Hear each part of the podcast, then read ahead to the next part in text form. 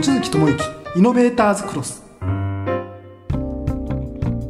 望月智之イノベーターズクロス、ゲストをご紹介します。イノベーターゲストはメデリ株式会社代表取締役坂梨有沙さんです。よろしくお願いします。よろしくお願いいたします。さあゲストの坂梨さんですが、望月さんとの面識はもうないです。初めてですね。ないです、はい、一方的に私が存じ上げていました。あら、僕も知ってましたけど、はい、あ、もうお互いが、はい、いろんなところから、はい、え坂梨さん、望月さんのお話はどういうところから？えっと、書籍で知ったんですよね、はい、書籍をあの読ませていただいて、はい、望月さんという方がいらっしゃるっていう。あ、なるほど、はい、ありがとうございます今日はじゃあいろんなこう仲を深める場にもなりそうですけれども、はい、えー、坂梨さんのツイッターには、えー、商品メデリピルの シーエム 撮影をした時の写真が載っていたんですけれども、えっと、そちらにあの前澤さんも写っていらっしゃいましたよね。そうですね、あのゾゾタウン創業者の前澤さんが今株主でおられるので、なるほど、 シーエム の現場に駆けつけてくださって、はい、えー、この シーエム はウェブ上でも見られる。あ、そうです、はい、ぜひご覧ください。さあメデリ株式会社、えー、このメデリ株式会社という名前なんですが、まず最初にメデリというのはどういった意味になりますか？私をめでるっていう意味から来ているんですけれども、うん、あのまあ、決め手となったのは、うん、アルファベット表記で メデリ なんですけど、うん、メディカルの メデ が入っていて、あのこの、まあ、フェムテック領域って、うん、あのやっぱり医療的な観点が必要だなと思っていたので、うん、そのようなあのネーミングにさせていただきました、うん、あ、なるほど、ご自愛っていうの大事ですもんね、はい、うん、さあそれではプロフィールご紹介いたします。今回のゲスト、坂梨有沙さん。明治大学卒業後、イーシー コンサルティング会社にて、マーケティング及び イーシー オペレーションを担当。女性向けウェブメディアのディレクター、シーオーオー、代表取締役を経験した後に、メデリ株式会社を設立。にせんにじゅうねんより、自らのよねんにわたる不妊治療経験から気づきを得たプロダクトをスタート。にせんにじゅういちねんの秋からはオンライン診療ピルサービスメデリピル事業も展開しています。今回のゲストはメデリ株式会社代表取締役坂梨有沙さんです。改めてよろしくお願いします。お願いします。さあマーケター望月さんがゲストにぜひ聞いてみたいことからお願いします。はい、えー、まずですね、メデリ株式会社のビジネスモデルについて詳しく聞いていければと思うんですけど、まずメデリ株式会社のビジネスモデルとしてメイン事業はどんなことになるんですかね？はい、今注力しているのは、うん、あのオンライン診療でピルを処方お届けするメデリピルというサービスになっております。はい。うん。それは、えーと、オンライン診療って最近まあ多分規制の緩和とかもあって、うん、まあ、コロナのおかげなのか分かんないですけど増えてますもんね、結構ね。そうです ね, ねあの一番大きいのは、うん、コロナの特例措置で初診からオンライン診療で オーケー ですよっていうところが出ているので、はい、まあ、あの普及し始めたってところになってます、うん、本当はですね、診療ってなんか病院行ってちゃんとお医者さんに見てもらって処方書いてもらって薬局行ってもらうっていうのが、はい、オンライン診療って、まあ、行かなくても電話なんか分かんないか、そうですね、テレビ通話を通じて、はいはい、であの受けれるお薬がお家に届くっていうところになって、届くまでじゃあ完結できるんですね。そうなんですよ。めちゃくちゃ便利ですね。そうなんです、まあ、忙しい女性が、ね、弊社はターゲットなんですけれども、うん、やはりわざわざこう待ち時間だったりとか、うん、都度こう診療代を払ってまでこう婦人科に、まあ、行ってピルをもらわなきゃいけないっていうところから、うん、まあ、効率の良さってところが好評になってます。オンライン診療って受けたことないんですけど、受けてる人男性の、はい、なんかそういうやつも増えてるんですよ、オンライン診療って。まあ、ただぶすげだったりいろんな増えてて、まあ、多分いろんなパターンあって、まあ、忙しいってこともあるし、ちょっと行くのがこうなんていうか気持ち的にちょっと恥ずかしいとかいろんなパターンあるんで、うん、増えてるのはものすごく増えてますよね。そうです、本当にこのにねんさんねんぐらいで増えてますね、うん、そこに目をつけられてるっていうのが多分将来性があるってことですよね。うん、嬉しいサービスですね、はい。あともともとですかね、坂梨さんは通販とか e コマースのお仕事に関わられてたんで、そこと多分関係してるというか生きてる部分もあるんですかね。そうですね、はい、もう一つ事業として、うん、あのオンラインであの葉酸サプリメントと、うん、あの膣内の細菌バランスをチェックするキットを販売しているメデリベイビーというものがあるんですが、えーはい、まあ、どちらもメデリピルもメデリベイビーも、うん、オンラインで、まあ、こう注文いただいてというか、うん、診療だったり注文いただいて商品を届けるっていう意味では、あの新卒時代に入った会社で イーシー の全般のオペレーションを経験させていただいたので、うん、あの生かされていると思ってます。なるほど、はい、もともとですか起業しようっていうのはもうなんか若い頃というか学生時代とかあったんですか？全然思っていなかったですね、はい、じゃあ途中でなんかきっかけがあって、はいはい、そもそも イーシー に入ったのは、うん、その当時、まあ、アパレルがすごい好きで、ただアパレルに入ると、うん、あの店舗からあの接客から始めなきゃいけないっていうところで、うん、それはちょっときついなと思ってインターネット通販だったらいいしシャワリもあのあるだろうっていうところから入ったんで、なるほど、お洋服代を浮かせるために入って頭いい目の前のことしか考えてなかった。なるほど。じゃあもともとアパレルはめちゃくちゃ好きだったんですね。はい、お洋服が好きでネット通販に入って気づいたら、はい、あの今はそういうメディカル系になっているっていうところなんですけど。でも起業しようっていうのはなんで思われたんですか？起業しようっていうのは、はい、あの結構年齢ごとにですね自分のこう生き方を考えていて、うん、ごねんおきぐらいに女性ってこう重要なフェーズがやってくるなと思ってて、うん、その当時はさんじゅっさい目前だったんですよ、うん、さんじゅっさい目前にあの今後のキャリアどうしようって思った時に、うんうん、あのまあちょっとぬるくですね子会社社長をやらせていただいていたので、うん、このままぬるま湯に使ってちゃ自分はダメだろうと思ってゼロから起業しようということでお金も時間もかけた不妊治療っていう経験を強みに生かすべくですね、うんうん、このメデリを立ち上げました。へー、最初結構順調でしたか？なんか始まってというか。全然順調じゃないです。あ、そうですか。はい、なんかなんか売り上げ立たないとかそういうのがあったりするんですか？そうですね、あの、はい、マーケティングについて何もあの考えたことがなくて、集客っていうところでは、うん、メディア事業をあのやっていたので得意だったはずなんですけど、うんうん、なかなかそのメディアを離れるとですね、うん、あの、あ、そうですよね、わけがわからんということでまあ、メディアと医師ってなんか近く見えてもだいぶ違いますもんね。そうなんですよ。そもそもね、はい、人がいっぱい見てるからといって、うん、買うかっていうとまた全然違うから、うん、そうなんですよね。そのメディアからその、あの商品をどう買わせるかっていうのは、うんうんうんうん、あの習得してたんですけど、うん、そのメディアもない状態で物を売るって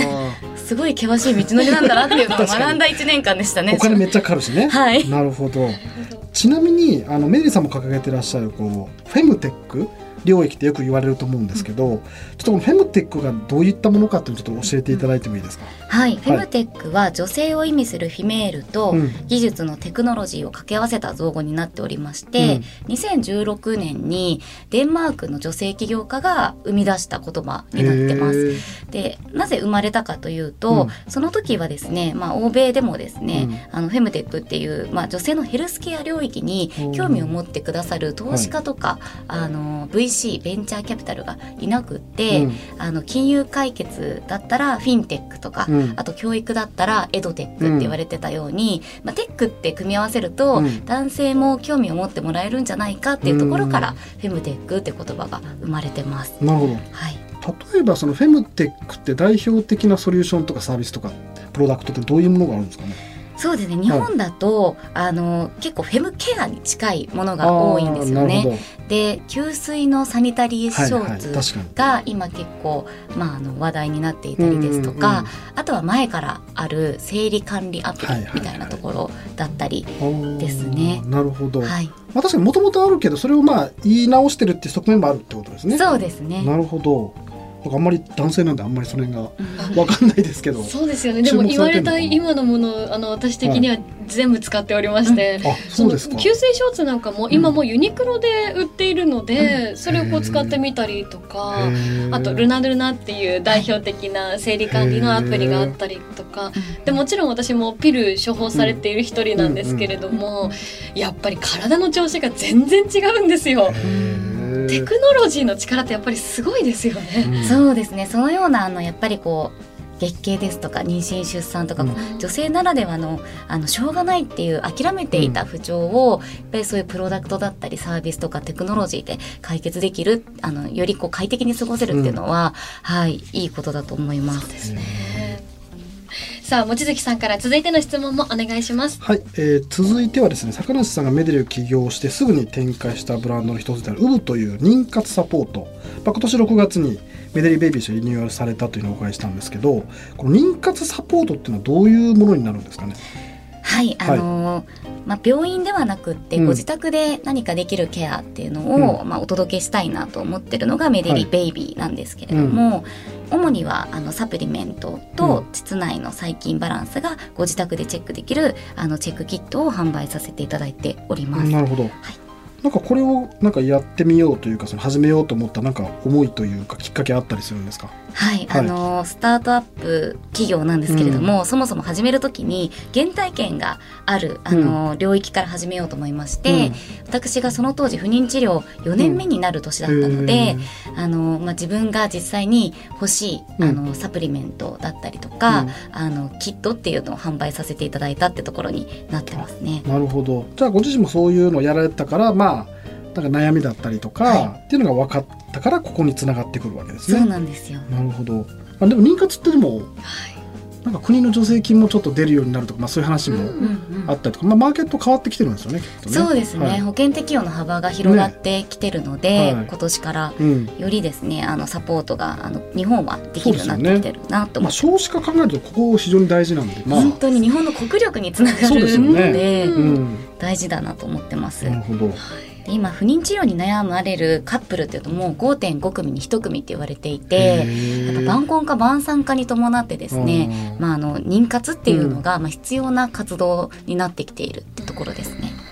なるほど、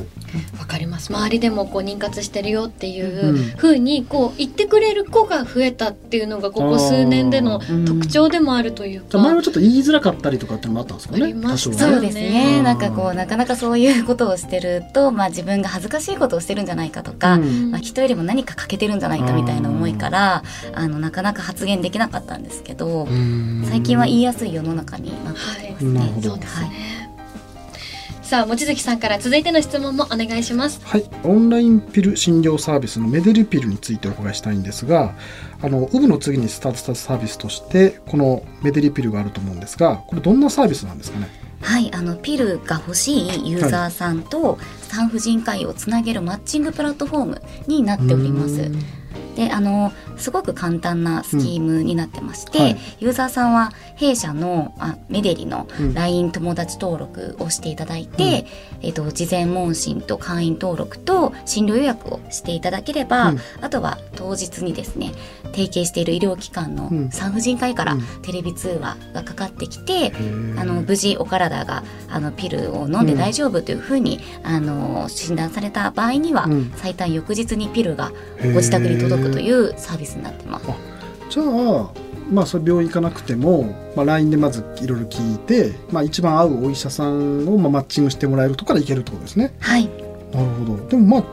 あれですよね、まあ、内容的にも、まあ、忙しい方も当然いらっしゃるし、ちょっと病院行くよりはまあこう手軽にオンラインでって方も結構いらっしゃるから、ニーズはすごい広まってるイメージありますよね。そうですね、今年のいちがつに正式リリースをさせていただいて、うん、結構いっかげつにせんにんにせんにんレベルで増えていっているので、かなり需要が高いんだなっていうふうに感じてます。なるほど、すごいですね。いやこれは嬉しい動きですよね、うんはい、なんか私あの一番最初ピル飲み始めた時は、うん、妹がイギリスに留学してて、はい、みんな周り飲んでるんだからみたいな、だから私も飲もうと思ってって妹が言ってて、あ、じゃあ姉である私もちょっと飲んでみようかなっていうのがきっかけだったんですけど、うん、やっぱこれから日本ももう少し広がりがありそうですよね。そうですね、なんか欧米諸国ではピルの服用率がまあ約 にじゅっパーセント 程度って言われている中で、日本は数パーセントと極めて低い状況なんですよ。その理由が医薬品として承認されるまでに時間がかかっていたりですとか、うん、あとはやはり正しい知識を知らないので、うん、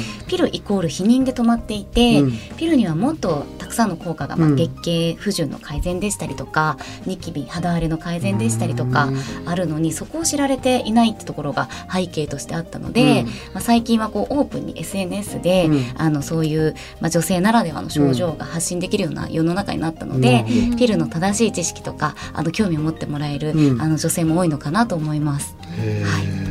まあ、ただピルっていう風にこうカタカナに文字で聞くと、うん、教科書だとあの避妊薬のイメージがどうしてもあるというか、なるほど、そういう風に載っていた記憶が私も昔あるんですけれども、うんうんまあ、そのこうイメージもどんどんこう、うん、いろんなこのメデリのサービスの中で変わっていきそうですよね。そうですね。今あの生理回数っていうところも、うん、昔の女性に比べると、まあ、約よんばいからごばいっていうデータが出ていて、それはあの妊娠出産があのなかなかまあされない世の中になっている、非婚化などもあってっていう背景からあるんですけど、うん、生理の回数が多いってことはそれ以上に生理のですねトラブルをあの感じやすいっていう世の中になっているので、そこをぜひですねピルをご活用いただいて改善いただきたいなというふうに思ってます。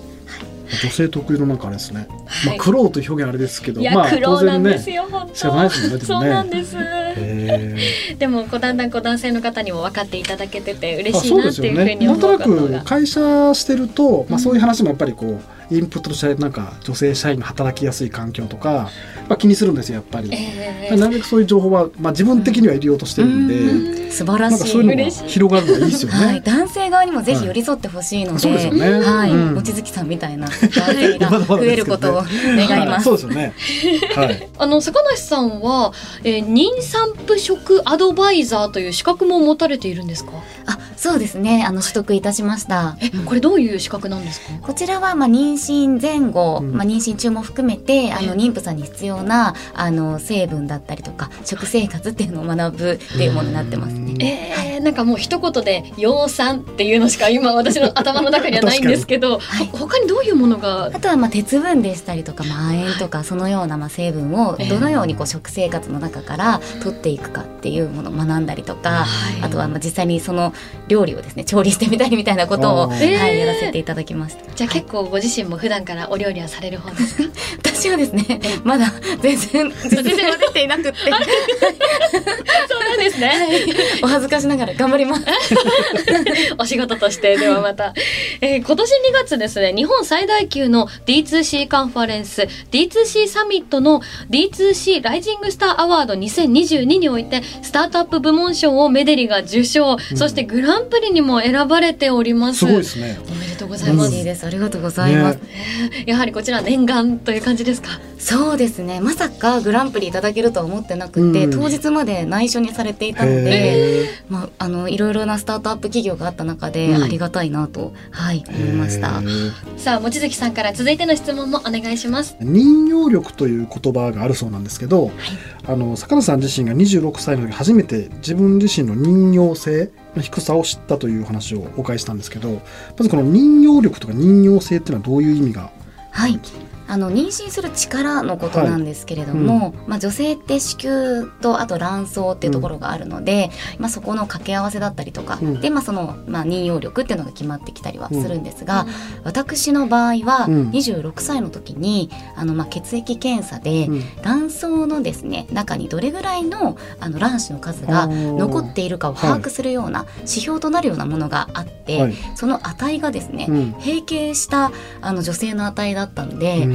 あのもうこれは子供を授かれないですよっていうふうにあの医師から言われまして、妊用性が低いというふうに言われました。なるほど。これはあれですか、なんか妊用の用ってものすごく難しい字なんですけど難しいですね。これは変わるんですか、それともともともうそれは維持されるとか、どういうものなんですか？まあ、指標としてさんじゅうごさい、はい、女性のさんじゅうごさいからガクッとこう低下はするんですけれども、はい、私がにじゅうろくさいで低いって言われたように、はい、うん、人それぞれなんですよね。やはりそこもこう定期的にですね、はい、あの自分の体に敏感になってないと、うん、まあ、妊用力がいきなり低くなっているっていうこともあったりします。なるほど、はい。マルさん知ってます？自分の妊用性みたいな。妊用性、自分のそういう血液検査はまだしたことがなくてですね、うん、はい、その健康診断の延長で婦人科検診っていうのがあるので、ね、その病気の有無ぐらいは多分皆さん調べたことがあると思うんですけど、うん、やっぱり子供を授かるってなるとまた一つ違う検査ですよね。そうですね、うん、その検査は エーエムエイチ 検査って呼ばれるものなんですが、うん、はい、そのあのおっしゃる通り、うん、あの婦人科検診ももうその妊用力を知ることの一つではあって、まあ、プラスアルファであの エーエムエイチ 検査っていうものがあったりします、ね。じゃあ別途やんなくちゃいけないんだ。あのですよね。そうなんですよ。あのよくブライダルチェックって言いませんか？うん、はい、はい、聞くんですけど、ありますね。あのあの婚約をされた女性が、はい、まあ、ブライダルチェックを受けに行くみたいな形であるんですけど、ちょっと名前がよくなくって、はいはい、ブライダルチェックって、うん、あのまあ結婚しないと。あのいけない、うん、結婚する前にやる検査なのかなっていう気がしてしまうんですけど、うん、本当はまあ二十歳を超えたらですね、うん、やっていただきたい検査にはなってるので、うん、ぜひやってみてください。高橋さんもいやちょっとやってみたいと思います、うん、だからそこで何かが分かったら早め早めにこう手を打てるっていうことですよね、うん、そうですね、はい、うんなるほど。ちなみにその普段からできるケアみたいなところはその妊用性妊用力のチェックをするまでは特に何も取り組んでらっしゃらなかった。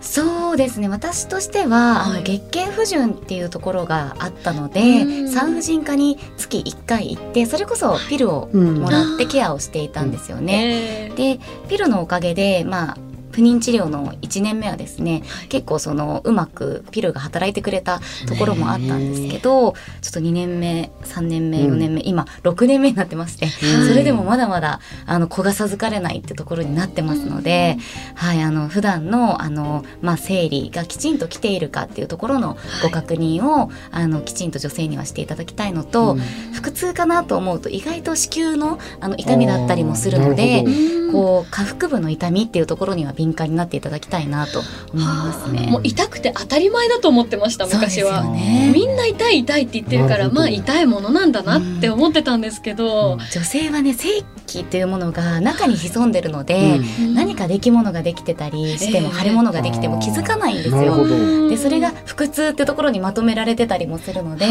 い、あそういう痛みがあったらですねぜひ産婦人科にも行っていただきたいと思います。そうですね、ちょっと学生時代から本当に皆さんにぜひ足運んでほしいなっていうふうに思うんですけど、うんまあ、あと不妊治療に関してはやっぱりパートナーとの理解もいろいろ必要だったと思います。やはりこのメデリも通して女性一人でやるっていうよりも、うん、こう男性パートナーがいらっしゃったら一緒に取り組むのもいいですかね。そうですね、やはり男性の協力が、まあ、必要不可欠ってところなんですけど、うんえー、メデリとしてはですねまだ女性向けの商材しか、うん、あの販売できていないので、うんまあ、パートナーに向けた男性にも向けた商品っていうのを考えていたりして、あ、そうなんですね、それこそまあ イーディー っていうところだったりがですね、うん、ちょうどこう、うん、この分野のですね、うん、あの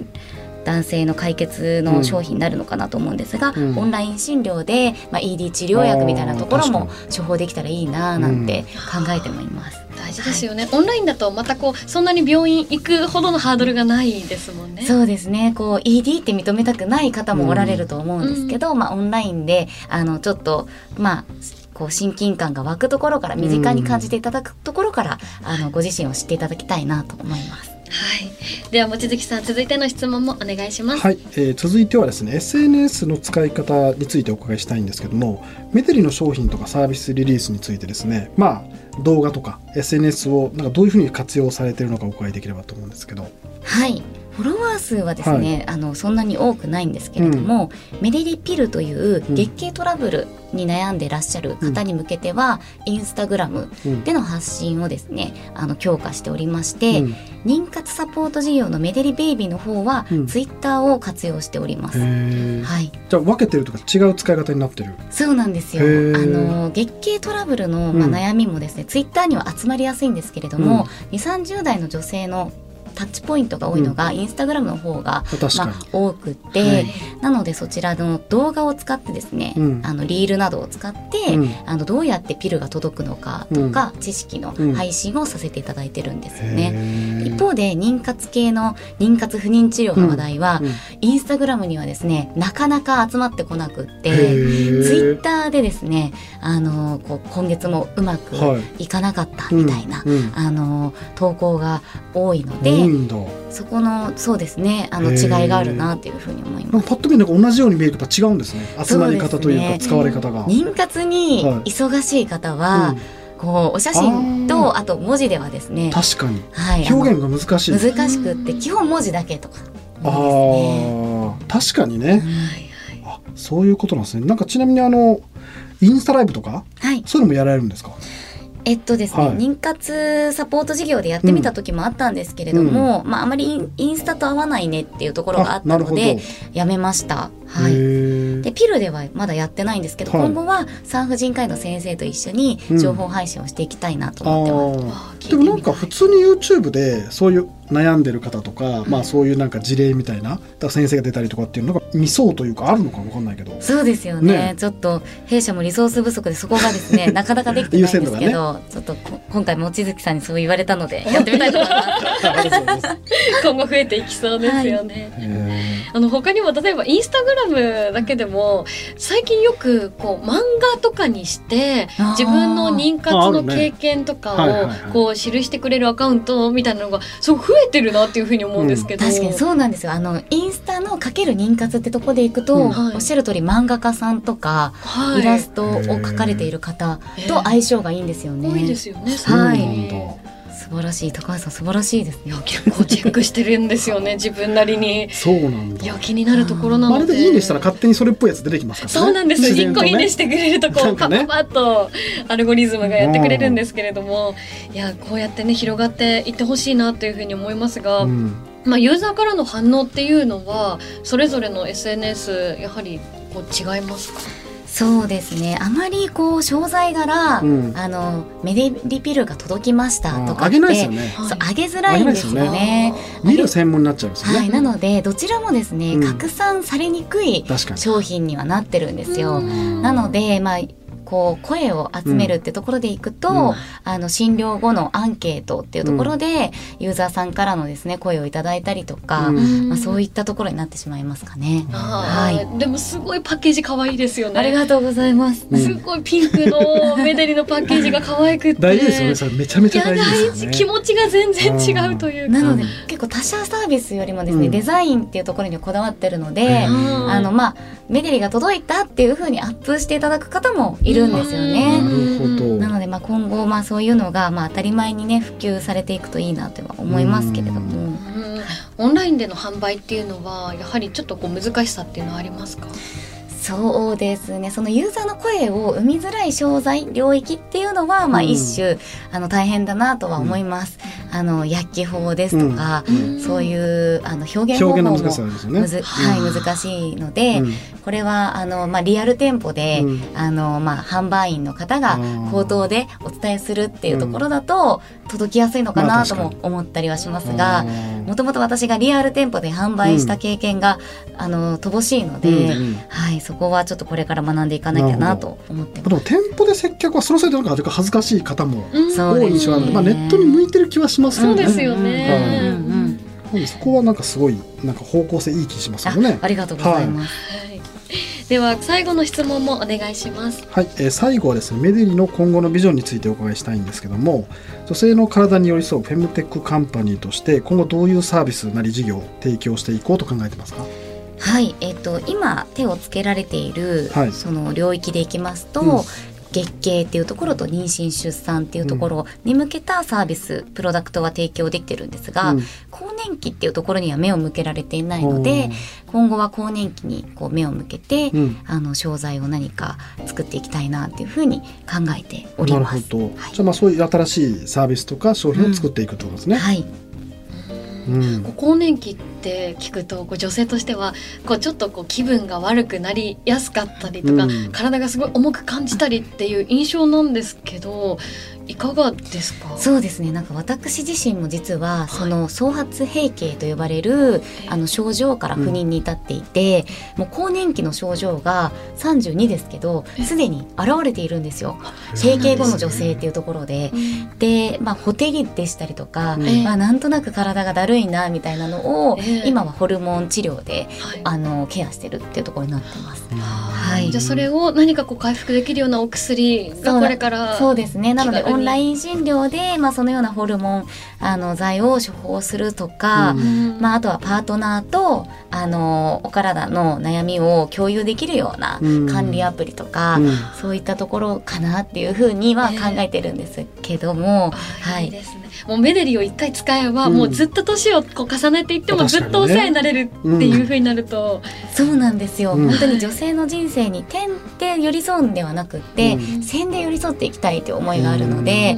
あのどの時代にもメデリがあったなって思っていただきたいなと思います。はい、いいですね。まあ、今後テクノロジーという分野で、まあ、女性の悩みを解決するこのフェムテックですけれども、増えていくと思いますか？そうですね、まあ、増えるというかもうすでにあったっていうものの方が多い気がしていて、うん、もう女性向けのヘルスケアっていうところですので、はい、あの皆さんがあの今まで触れていたあの大企業さんっていうところも、うん、フェムテックっていう言葉に、まあ、乗っかって、うん、マーケティングとかもなさっていくんだろうなと思うと、うん、あのフェムテックって言葉に触れる機会が増えていくかなと思いますね、うんうん。もう今日たくさん聞きたいことが溢れ出してしまいました。えでも本当定期的に検査を受けたりするのが本当に大事ですね。本当そうですね、はい。まあ、健康診断、年にいっかいの健康診断に婦人科検診をプラスしていただくっていうだけで も,、うん、もう全然違うので、女性の方には年いっかいは確実に、まあ、卵巣、子宮っていうところを検査していただきたいです、うん。はい、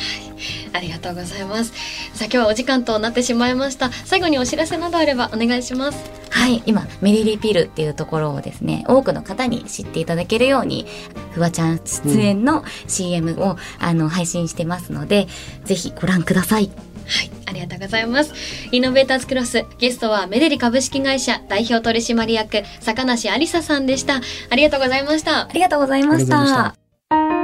望月友幸イノベーターズクロス。